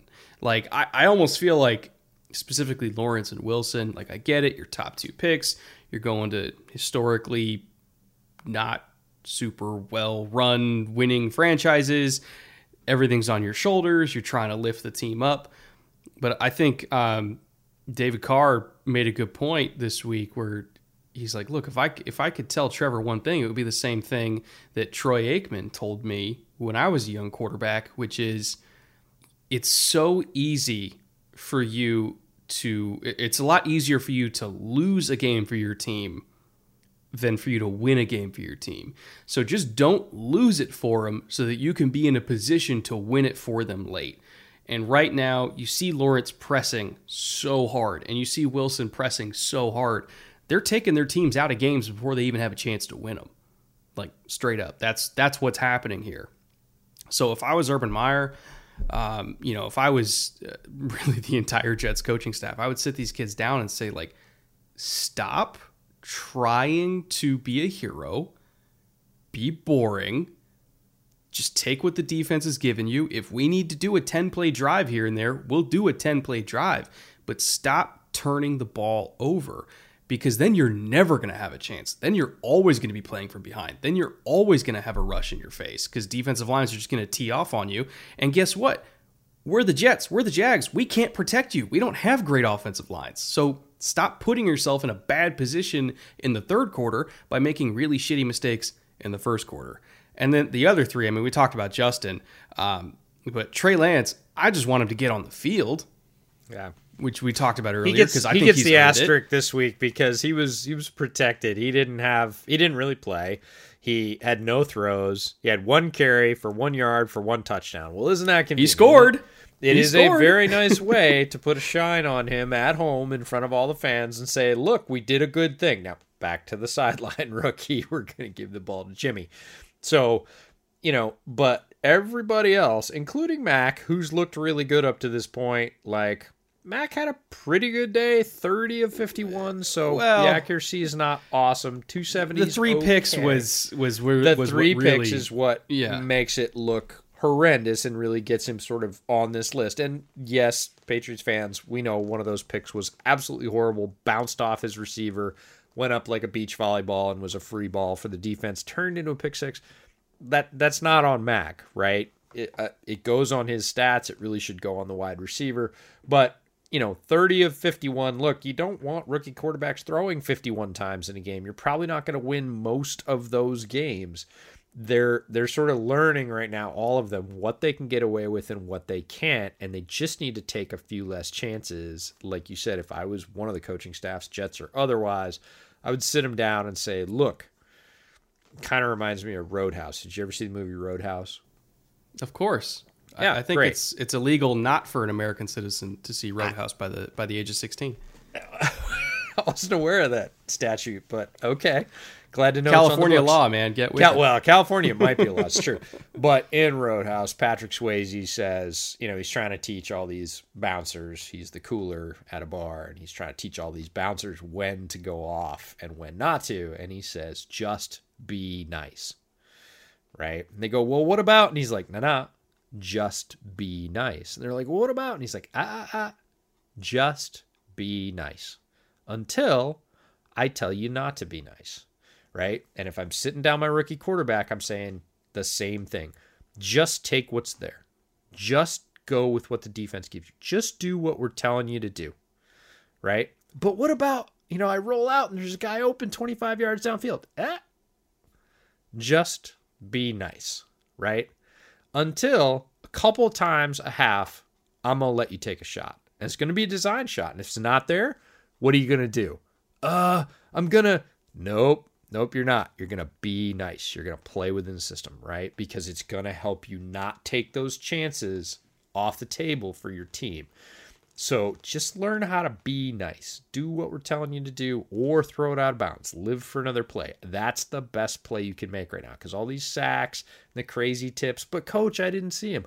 I know you didn't. I knew he was there. I knew if you threw it, it was going to get picked. Just be nice. Well, people look at Herbert last year and they're like, well, Herbert was throwing bombs. And it's like, yeah, but Herbert was throwing bombs like safe bombs. Like that you look at the the one he threw against Tampa and like, well, he backfooted that. And it's like, yeah, it was zero. Like it was a safe throw. He just had to leave it out there because there's no deep safety in zero. And this guy was going to go get it. And then Guyton got it. It was like a 70 yard touchdown. So it's like, yeah, it's a bomb and it was off his back foot, but it's a safe bomb. Good chance. and so there's there's a difference there. Like even Aaron when he was throwing bombs against the Niners on Monday, they were safe bombs. It was like, oh, I'm hitting MVS when he crosses the safety's face, and we have like a curl holding the corner. Like there's nobody over there at all. So it's like, yeah, he's stretching the field, but he's doing it safely. The slot fade Lazard. It's a man coverage call. Post safety is way the hell over there. There's nobody else there. It's a safe bomb. When you're stretching the field, that doesn't mean make a dumb throw. It just means take your opportunities where the safeties aren't. And these guys so far have had to learn some some pretty rough lessons about that. Yeah, somebody made a great point about Wilson and the difference in his offense between BYU and what what LaFleur's running in New York and the amount of plays that he made out of structure at BYU and how impressive they were. And then look, anybody that watched Zach Wilson tape knows that he made really impressive plays out of the pocket, out of structure. That that was I don't know, sixty percent of the appeal with him, seventy. Like there's Yeah. a physical talent, he's a decent leader, but like the plays that people would send you on Zach Wilson were like he rolls out of the pocket, guy in his face, he flicks it fifty yards, and everybody goes, "Ooh," right? It doesn't work in the pros, right? Or it works less right? You're going to take the hit because the guy's going to finish on the outside because he's faster. And oh, yeah, that safety can cover 10 more yards than that guy you were throwing against, you know, who is the backup for Washington State, right? It's they're learning what they can get away with. And all the things that he got away with that made him look like Superman in college are largely things that do not work in the pros. And it's you got to be boring. You got to be in the pocket. You got all that talent. We'll unleash it. We'll get there. But you can't make a living on that in your first half of your rookie season because what's what's going to happen is what's happening right now. Today's episode is sponsored by Mack Weldon. Mack Weldon is a premium men's essentials brand that believes in smart designs and all of the high quality fabrics that make up their daily wear system. The daily wear system is a selection of clothes that are all built to work together in any combination you want, whether it's their breathable t shirts and polos, or their stylish button ups and shirts, to, of course, underwear and beyond. Mack Weldon makes it easy for you to dress for work, leisure, or play with staples like their tailored Ace sweatshorts that pair well with their ultra soft Pima tees. Or if you're getting ready to start traveling again, like I am, you can use their silver knit polo and radius shorts that are the perfect high tech but also highly packable combo. And by the way, I have the Ace half zip and I've had it for well over a year now and I still wear it all the time. Could not recommend it enough. It's extremely comfortable and worth every single penny. So if you want to try anything from the Mack Weldon Daily Wear system, you can get 20% off your first order at mackweldon.com slash bootleg, promo code bootleg. And again, that will give you 20% off your order. Once more, that is mackweldon.com slash bootleg, promo code bootleg. Mack Weldon, radically efficient wardrobing. All right, let's roll it along to three interesting, and these don't have to be about certain games. It's really just anything around the league that we find interesting. And uh, three interesting number one is the return of Josh Gordon to the National Football League. Uh, he signed with the Chiefs this week, and potentially the return of Richard Sherman as well. Took a visit to Tampa Bay. As of the time of us recording this, there's been no offer or agreement or anything like that, but Tampa needs corner help. They've taken some injuries there. Sherman's a highly respected veteran. Obviously past his prime, but he still knows what he's doing. Um, and I think there's there's definitely worse moves the Bucks can make than to bring in Sherman to try to shore up a very um, injured and beleaguered secondary right now. So, uh, really, really fascinating to me that we're getting two, at least one legend of the game potentially joining another legend of the game that w- at one point considered rivals. I mean, remember the Legion of Boom became the Legion of Boom against the Patriots. You mad, almost bro? A decade ago now. Yeah, that You that you was, mad, bro? That started, or at least put the Legion of Boom on the map when they won that game in Seattle. And Sherm, a young Sherm, was like a second year Sherm. It's kind of funny. He's an old man now, and Brady was like already 15 years into his career, whatever the hell. Um, you know that kickstarted the Legion of Boom era and really put that defense on the map. And now they potentially could be joining forces. And then you got Josh Gordon, one of the I think most indisputably freakiest talents at the wide receiver position that we've seen in the league in the last 10 years. Unfortunately, we haven't got to see him in the league maybe as much as we wanted to, but he can still run, he can still jump, he can still catch. He's still that kind of physical talent and him joining a Chiefs team that I think is is still trying to find the other wide receiver to Tyreek Hill, somebody that's not named Travis Kelce. Uh, that could be a huge addition for them as well. So again, just fascinating, you know, key veteran additions that I think could pay pretty big dividends for two Super Bowl contending teams.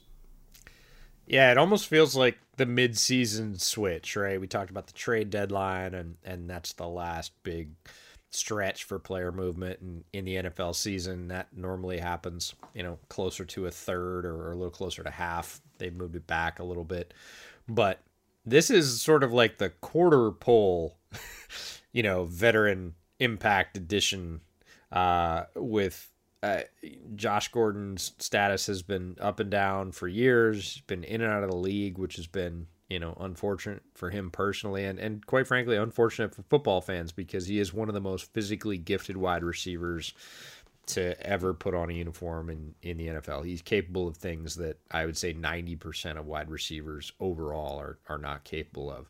So and Kansas City's need has been described as everything from gaping to dire, right? They can't find that second wide receiver or third receiving threat because Kelce is clearly their number one or number two, depending on how you look at it. Um, Tyreek Hill is is the other, right? Those are your top two, but they haven't had wide receiver number two to round out that third receiving threat. And if Gordon can stay healthy mentally and physically and stay on the field, he would provide them with a more than adequate option to fill that role. Now he's on their practice squad. He's got to get up to speed. They eventually intend to sign him to the to the main roster, the 53, if he if he manages to do that, or when he's ready to do that, I should say. Um, the Sherman news is a little bit more late breaking, but oh come on, like here's a guy that yeah doesn't have all his physical gifts, but is physical, very smart, one of the smartest corners in the league over the past ten years. And I would honestly say ever. Like if we're really like I in terms of people that know the game of football, Richard Sherman is he's in that conversation easily, yeah. like without question. So it kind of fits perfectly into the way this Bucks team is loaded with veterans, with Brady helming it. Uh, Brady could be his mirror image on offense, right? Guy that studies really hard, fully understands, uh, is hyper competitive, knows how to take advantage of every advantage that's presented on the football field. Like it, it's kind of a perfect fit theoretically and you know Tampa has need, and and if they can get him, it's it's gonna be a really solid addition. Um, you know, look, don't ask him to run with Tyreek Hill all the way down the field. That's not what he's going to be good at anymore. But does that mean he's not going to be effective in a large percentage of football situations that he's placed in? Nah, he's still going to be able to get it done. He's incredibly savvy, and you know, as long as he's healed up, uh, again, mentally and physically, and and stays focused and on the field, which all all the indications are that he is that way now. Like that could be a really big swing for Tampa. You know what's ironic too? Antoine Winfield Senior's last team was the 2013 Seahawks. He shared a uh-huh. training camp with Richard Sherman. He retired it. He, he didn't make final cuts, uh, but he was there all offseason with the Hawks, signed in April you know, was there with a very young Richard Sherman. This was prime LOB years, and then, you know, rode off into the sunset that that season. Um, I think it it would be very interesting to me to have Richard, a young Richard, play with Father Winfield, and then potentially, maybe right off into the sunset himself, playing with his son. It, it's, you know, how can you not be romantic about football? Sometimes just no. That that one's fun. Those connections are are tremendous, and you know it's again it's a little bit early. It's week three to be having sort of big impact storylines about you know additions and roster movement. You know we had another trade as well, which could end up being a big deal. Um, but just just interesting that sort of out of nowhere, like Josh Gordon, you know, no certainty about his status, and all of a sudden, hey, he's back and he signed with Kansas City. It's like, oh, okay, it's on. yeah, like potential on for sure. Uh, three interesting number two. It, we are kind of starting to see the wheat separate from the chaff. You know, the the cream is rising to the top. I think, you know, the first two weeks in the NFL, we kind of feel out these teams. Okay, what are they? What are they? Who's bad? Who's good? Once we get to week three, that's when it's like okay this is this is a trend now. Like very few teams are accidentally 3 and 0 and very few teams are accidentally 0 and 3 that's why the percentage of 0 and 3 teams making the playoffs is like 1% or something like something astronomically low like that. And the percentage of teams that start 3 and 0 and miss the playoffs is also very low. Usually just because of how hard it is to win in the National Football League. If you can do it over and over and over again, you're probably a pretty good team. So these teams that are clicking after three weeks and establishing a trend of being really good, you know, you got the Rams, the Raiders, the Bills, the Broncos, the Cardinals. They're all looking really, really strong. Um, and the and the teams that are struggling that we mentioned a few of them: the Jags, the Lions, the Jets, the Colts, the Bears, the Steelers, the Falcons. Like none of those seem like fake bad teams to me.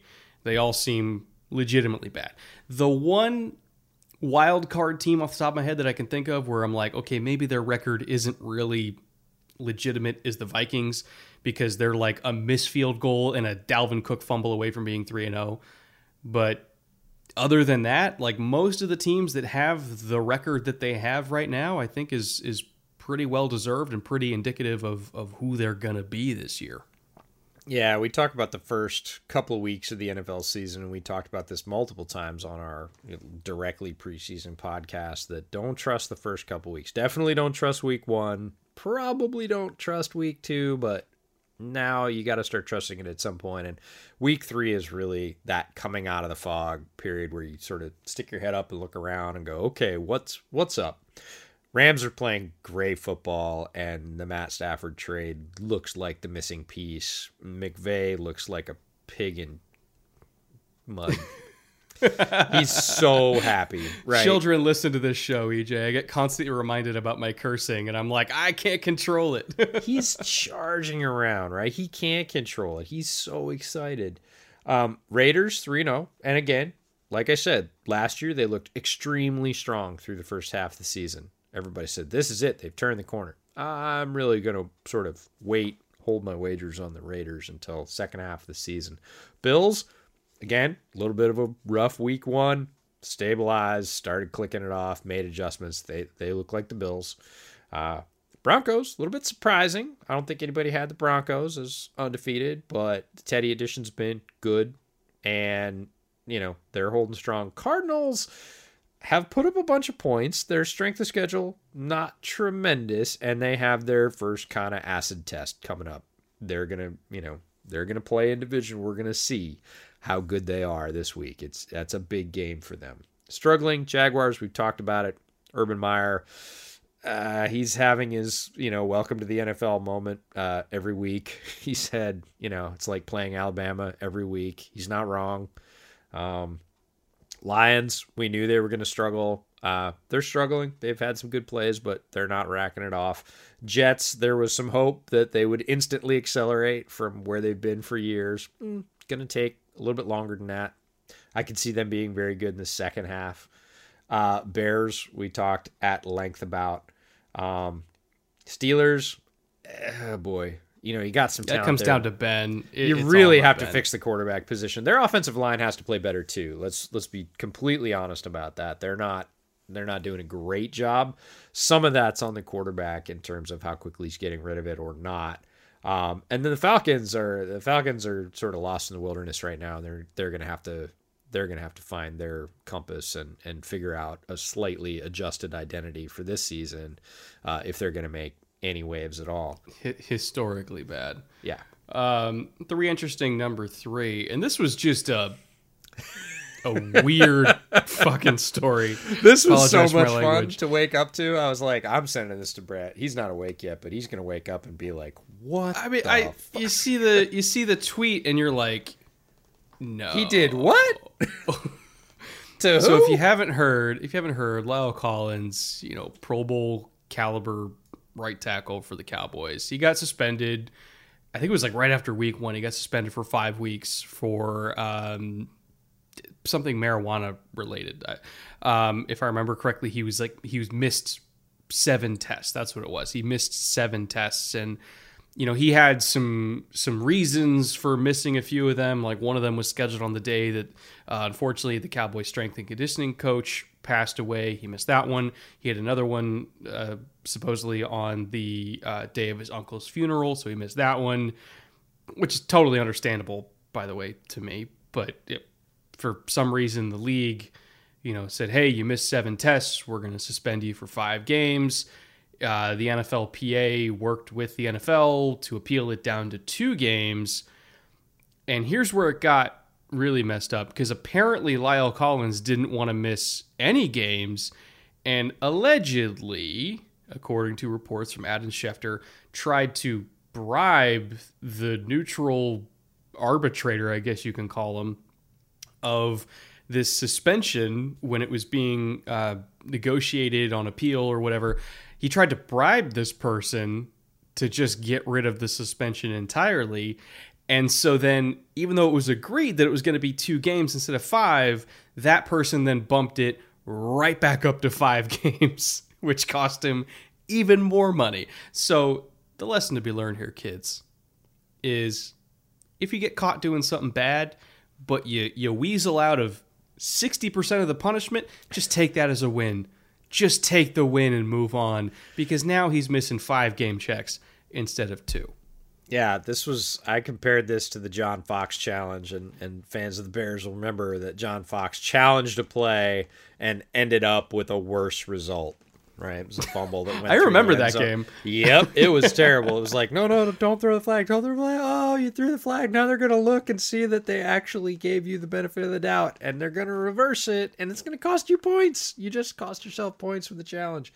So this is the John Fox challenge of his own negotiated suspension that he was down at two games and then, you know, doubled down and didn't win and and and lost spectacularly. He's going to lose a large portion of the season now, which is a big deal for because the NFL players don't get paid every two weeks like you and me. They they they get game checks, and when you cost them game checks, that's that's it. That's the real money. That's why you see uh, holdouts and everything else in the preseason. But when it comes down to regular game checks, very few people are willing to miss them because that that's it. That's all your money. Um, yeah, this one was wild. Uh, continues to kind of be wild, and at this point, you just kind of shake your head and you're like, okay, seven is a lot. I, I realize the testing can be fairly rigorous, but seven's a lot. Uh, you know, the NFLPA, your your labor union basically went to bat for you. They got this reduced. You could have, you know, wrote out a couple of games, a little bit of rest, never a bad. He'd be thing. back next week, by the way. Yeah, never a bad thing for an offensive lineman to you know, get a little bit of rest. And instead you go, nah, nah, nah. And they go, fine, five. And you're like, no, no, I thought it was two or zero. and they're like, no, five. And you're like, but we're, oh, I shouldn't have done that. And there we go. Five games. Don't, don't do that if you're playing along at home, kids. Uh, why don't we get to the bootleg shot of the week? Uh, we had a lot to choose from. Yeah. uh, Big week last week. Big week. big hits. week of hits. And uh, you know, we we put it to a vote down in the comments of last episode. You guys all voted for Grant Delpit coming off the edge and um, disintegrating Davis Mills on impact, forcing a fumble. Great, great hit. So uh, before we get to this week's nominees, which you can vote again in the comments below, uh, I want to toast you, Grant Delpit. Good job coming back from that Achilles injury and uh, making your presence felt. Trying to elongate Davis Mills' neck even further. I don't even think that's possible, but by But he God, tried. he tried. He tried. Cheers to you, Grant. Cheers, indeed. Oh man, God, I love Cazadores. Uh, you know, Milagro Silver's no slouch, so we're, we're just an all tequila show today, and I have no issues with that. I will say though, going from coffee to tequila, hot There is- coffee, by the way, to tequila. There is a cocktail that you need to try because you're one of the few people uh, with enough bar supplies in your house to support it. So look it up. It's called a Brave Bull. A brave bull. Yeah, look What's it up it? in your cocktail book. I, I'm very curious. I'm assuming should it be. involves coffee and tequila. Huh? Oh, here we go. It's like with the first result. Okay, Brave Bull cocktail. I'm going to read this off just because I'm fascinated by this. Two ounces Blanc- Blanco tequila, one ounce coffee liqueur. Oh, I have both of those. Uh huh. That's not hard at all. No, no, it's an easy have, cocktail uh, to make. Mr. have Black. Yeah, Okay, I'm going to try that for So, the next show it- then. Yeah, it was a cocktail that I never tried until I went to a friend's house that had a bar and it was late at night and I was like, well, I would never pay for this, but since it's here, I think I have to. It's interesting. I, mean, I'll, I'll leave it I at that. It's interesting. Three, I have three different coffee liqueurs, so I'll have to try it a few See, different versions. of course and you do. So, I know. all right, but I'm this week that- we've I'm we've that got we've got shots. So last week, obviously, Grant Delpit came away the winner. There were a lot of hits this week, and just a quick reminder on the rules for bootleg shot of the week. We're not here to see anybody get injured, and if they got a flag on it, look, I realize that NFL officiating has been a little bit overboard this year on flags. If they get a flag, we're largely not putting it in here. If somebody gets injured, we're definitely not putting it in here. If somebody gets knocked out, sorry, out of the running. Not happening. We want good, hard, clean hits. The one hit that was kind of on the line this week that we didn't include was Gronk's hit. Terrell Lewis hit Gronk coming across the middle, hit him in the ribs. Clean shot, legal, no penalties. Gronk was hurt, not injured on the game, and Arians said X-rays came back negative. He'll probably play next week, but it was a it was a rib shuffling shot, so we didn't end up putting that one in. The first one we have this week is Robert Tonyan's crack block on Nick Bosa, and this one was flat destruction. I saw this live, tweeted it out, said, "Holy cow, Nick Bosa just got annihilated by a crack." And then other people very quickly, including Mitchell Schwartz, put up the video. We're going to we're going to link the video in the comments. Um Nick Bosa did not see Robert Tonyan coming down. He was standing just out of his line of peripheral sight, and he got put on his can instantly. This is this is as good a crack as you're ever going to see. The next one, CJ Mosley of the Jets, mashing Melvin Gordon at the goal line. Melvin Gordon, Melvin Gordon looks like he's gonna make it in. CJ Mosley stands him up, bends him over, and pushes him sideways. Like it's a good straight like inside linebacker track, track, track, hit the running back, and just absolutely limit their progress. Great shot. That was a reader suggestion, by the way, on Twitter on Sunday. Um, this one's fun. Always cool to get special teams into the mix. We already got offense into the mix. Uh, CJ Ham of the Vikings decleating a Seahawk defender on on special teams. This is a punt. Uh, guys coming in off the edge to try and get a piece of the punt. Ham, a fullback, knows all about leverage, goes up high, both hands in his chest, completely pulls his feet off the turf and puts him on his back. And the last one's really fun. It's offense again, but Sony Michel and pass pro on the nickel blitz versus Tampa. This one's more fun in all 22 than it is in the TV angle. TV angle, all, all you really see is Sony Michel coming across and upending Ross Cockrell and putting on his noggin as he was coming in on the nickel blitz. On the all 22, you see that Sony Michel was sort of scheduled to run a little flare route. And he was like one step from the point of no return when he, out of the corner of his eye, sees Ross Cockrell coming in, reverses field with great quickness, gets over there and submarines Ross, which causes that flip and has Cockrell land on his head. But Sony Michel was like just about out of the backfield on the left side, comes all the way back in front of Stafford to clean off Cockrell let Stafford get a clean release on the pass. Great awareness by Sony Michel, tremendously athletic to reverse field that quickly, and then get a really good piece of Ross coming in. Um, just basically take him out of the blitz completely. So those are our four: Robert Tonyan, C.J. Mosley, C.J. Ham, and Sony Michel are our bootleg shot of the week nominees this week. Uh, if I had a vote, which I do, I will be voting. Um, I, it's got to be Sony Michel for me because that's the kind of hit where like Matt Stafford sends a bottle of wine to your house after because it's like thank you for for taking an like if if Sony Michel didn't get shot of the week on that Ross Cockrell would have because he had Matt Stafford dead to rights and he was about to absolutely annihilate him. So either way, that play was going to be on this list, and it was just great of Sony Michel to to scan and see it, and I mean, it, really it heads up perfect. Play. Really, really heads up play. Just a good football play, the kind of stuff that the coaches play in the film room on Monday morning to the entire team and, and gives props to a guy for. Yeah. Um, just awesome, awesome play.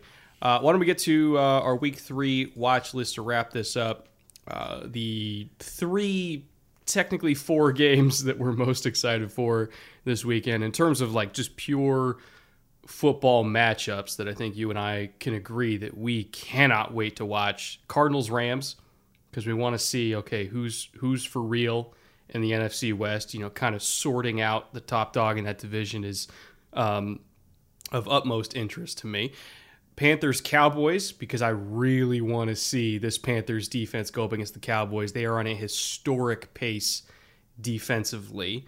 And by the way, fun fact, just the Panthers run defense alone is pretty crazy. They're only allowing 45 yards per game when you look at the 2000 Ravens, widely considered to be the best modern run defense of the last, oh, I don't know, 30 years, they only allowed 970 yards in a 16 game season. The Panthers, right now, even in a 17 game season, are on pace to allow 200 yards less than that. 45 yards a game. It's nobody's ever even come close to that. I highly doubt they're going to hold that pace the entire season, but even if they can hold like 70% of that pace, they're yeah. going to be considered among the best run defenses of the last several decades. And going up against that Cowboys offensive line, I can't wait. It's going to be an absolute war in the trenches. Must see TV to me. And then uh, last game, or technically second to last game on the watch list, Raiders Chargers. Because again, kind of trying to sort out okay, who's top dog in the AFC West, trying to figure out um, you know, is can the Raiders hold up against Justin Herbert? Are they going to go four zero? Oh? And uh, you know, can the Chargers get to three and one and assert themselves at the top of that division as well? Because we know that uh, they're incredibly talented and well coached themselves. And then you know the asterisk game that everybody's everybody's going to be watching, even if we expect one team to completely beat down the other. Um, in terms of historical significance, I cannot ignore Patriots Bucks. I will be glued to my television watching that on Sunday Night Football. Um, I cannot wait to see the return, and I I I have to imagine that every Patriots fan in that building is going to treat Tom more with reverence than as an enemy because they want they want him to be a Patriot. They don't as much as they might believe in Mac Jones, they still wish they had Tom. You know, it's he's he's Tom Brady. They they didn't want him to leave, so it's going to be a fantastic environment. Uh, probably the Bucks beating the shit out of the Patriots, but I guess we'll see. Most likely the Bucks beating the shit out of the Patriots. So those are our four games for the watch list this week. All of them well, most of them should be very entertaining football games, and all of them are very significant, at least to me, for one reason or another. Uh, before we get out of here, EJ, what do you got coming this week over on Bears Over Beers? Uh, Bears Over Beers, we've got a Detroit preview. Uh, very special guest. We're going to have Kent Lee Platte, known as Math Bomb on Twitter, who is the uh, father of RAS, Relative Athletic Score. Also, big Detroit fan, so that'll be fun. Got some RAS themed questions cooked up for him. Um, and then we have a live stream coming on Saturday. We haven't had one of those in a while. We haven't uh, we haven't given the fans a, a, place to let off steam in a little bit. Uh, but we're gonna get back in the saddle, do a live stream on Saturday. We'll have all the details on Twitter. Uh, haven't quite settled on a time yet, but but want to give all of you voice uh, chance to ask your questions. Um, yeah, we haven't done that. We're hoping on having a guest as soon as we as soon as we dial that in. We'll talk about it. Um, but yeah, live and we think it's going to be a very us. special guest, by the yeah, way. this like, is not just this any not, guest. This isn't like the guy that was working the corner 7-Eleven and we're like, "Hey, do you like football?" Like, not that kind of guest. A, a, a top flight guest. So we're not gonna we're not gonna tip hat until that's absolutely ink dry. Um, in the building kind of thing. But uh, yeah, should be fun either way. Um, live streams with us tend to be that way. So bring a beverage, bring some questions. Um, swing by on Saturday. Uh, we'll have all the details in both of our Twitters uh, throughout the rest of the week. And then we've got other big news about bootleg that many of you have asked for for a long time, which is Patreon is coming. Bootleg Patreon probably should be up by the time this launches. Uh, we're incredibly honored that so many of you have asked. Uh, it really does still set me back. It seems very surreal that people are like, no, I want to pay you for talking about football. Um, yeah, just very humbled by that. Uh, many people have asked. Uh, we've been a little bit slow in getting it up. We got all the bugs worked out. Um, so it's going to launch this week. Uh, should be up for Saturday as well for the live stream. We'll be talking about it then. And of course, we'll be linking it to all the social channels and, and getting it out there. Uh, but thank you all for asking in the first place. That's a that that still twists my brain into a knot, but uh, very very glad that you think it's worth it. Um, and we'll have some fun benefits on there as well. So check it out when you get the chance. And then what do you have? You already talked about all the editing you have to do tonight, so I know you've got stuff in the hopper. Yeah, I have a, a film room specifically on the Panthers' run defense coming, and then I have a, a separate film room because it was going to be like a almost. Oh yeah, I saw that you split 40 it. minute. like I yeah. bet. yeah, I, I basically just I'm turning it from a short film into two film room episodes. Second one's going to be on their pass rush, some of the really fun creepers they run out of nickel, some of the stuff that uh, you know Tyler Biadasz and Dak Prescott are going to have to sort through this weekend because they run some. There's no other way to describe it. They run some really sneaky shit uh, in, in their nickel packages, like they don't just rush four; they rush four with pizzazz. And so I'm going to be uh, breaking all that down. It's going to be four, a really fun episode. Four with jazz hands. Um, yeah, Brian Brian Burns coming off the edge of spirit fingers. Oh, it's it's great. It's great. It should be said that there were three hits this week that we considered for bootleg shot of the week from the Panthers game this week. Like they get guys free, and when they get guys free, those guys get home. Reddick, Burns. There was a Jeremy Chinn hit this week in that game. Like that game against Dallas is going to be really interesting because they hit. Like that offense is high flying in Dallas. That defense is physical in Carolina. So it's going to be, yeah. That speaking of must see TV, if you if you pinned me down and said you could only watch one of those games, like I think for That's me that it would be Cowboys Panthers. Um, yeah. So uh, yeah, full week, lots of content coming your way. But uh, let's get ourselves out of here and uh, reset, and we'll see you on Saturday. We'll see you all back in uh, a few days for that live stream. And until then, later. Take care.